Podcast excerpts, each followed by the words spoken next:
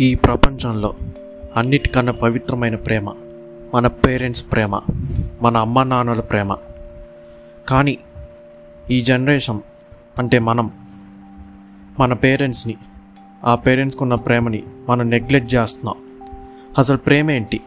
పేరెంట్స్నే మనం దూరం పెడుతున్నాం తిడుతున్నాం నెగ్లెక్ట్ చేస్తున్నాం ఇసుక్కుంటున్నాం ఇవన్నీ.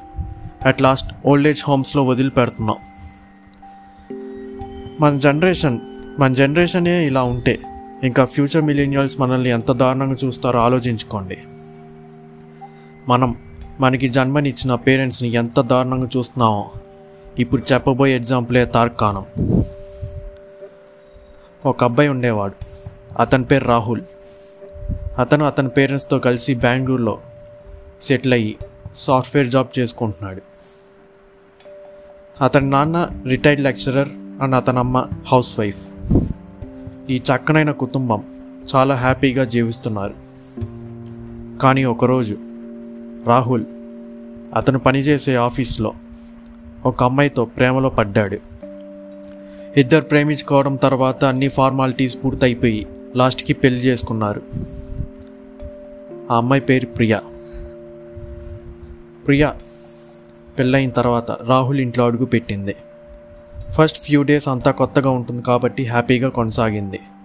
కానీ ఆ తర్వాత కోడలు ఐ మీన్ ప్రియా రాహుల్ పేరెంట్స్ని విసుక్కోవడం మొదలుపెట్టింది.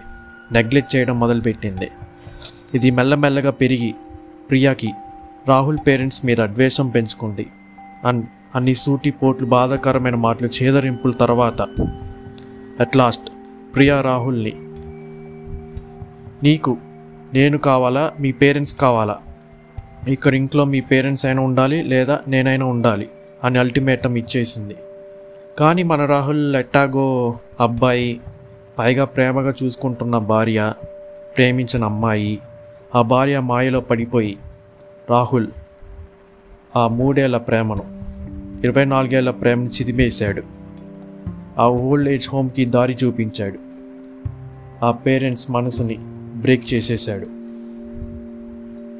కానీ రాహుల్ లాజికల్గా ఒక నిజం మర్చిపోయాడు. అదే కర్మ హిట్స్ బ్యాక్ ఫ్యూచర్లో అతనికి పిల్లలు పుడతారు. పెరిగి పెద్దవారి వాళ్ళని కూడా జంతువుల కన్నా హీనంగా చూస్తారు. అదే నిజం ఈ రాహుల్ మర్చిపోయాడు.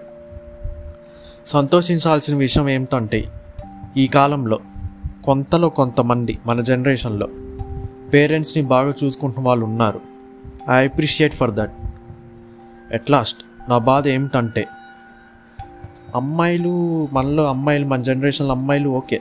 వాళ్ళ తల్లిదండ్రులను బాగానే చూసుకుంటున్నారు. కానీ ఇక్కడ పెళ్ళైన తర్వాత అక్కడ అత్త మామల దగ్గరకు వచ్చేసరికి ఆ అమ్మాయి నైజం యాటిట్యూడ్ మారిపోతుంది. దానికి వెనక గల రీజన్ నాకు పూర్తిగా తెలియదు ఇంకా అబ్బాయిల విషయంకి వస్తే అబ్బాయిలు అమ్మాయిల ప్రేమలో పడి మన దగ్గరున్న అమూల్యమైన పేరెంట్స్ ప్రేమని గాలికి వదిలేస్తున్నారు. నేనేమి అమ్మాయిలు ప్రేమించడం తప్పని చెప్పడం లేదు. నేనేం చెప్తున్నానంటే మీరు ఐ మీన్ అబ్బాయిలు మీ గర్ల్ ఫ్రెండ్ని ఎలా జాగ్రత్తగా ప్రేమిస్తున్నారో చూసుకుంటున్నారో అలాగే మీ కని పెంచిన మీ అమ్మ నాన్నల్ని కూడా ప్రేమించండి. Let's give love to our parents. There is no wrong in that.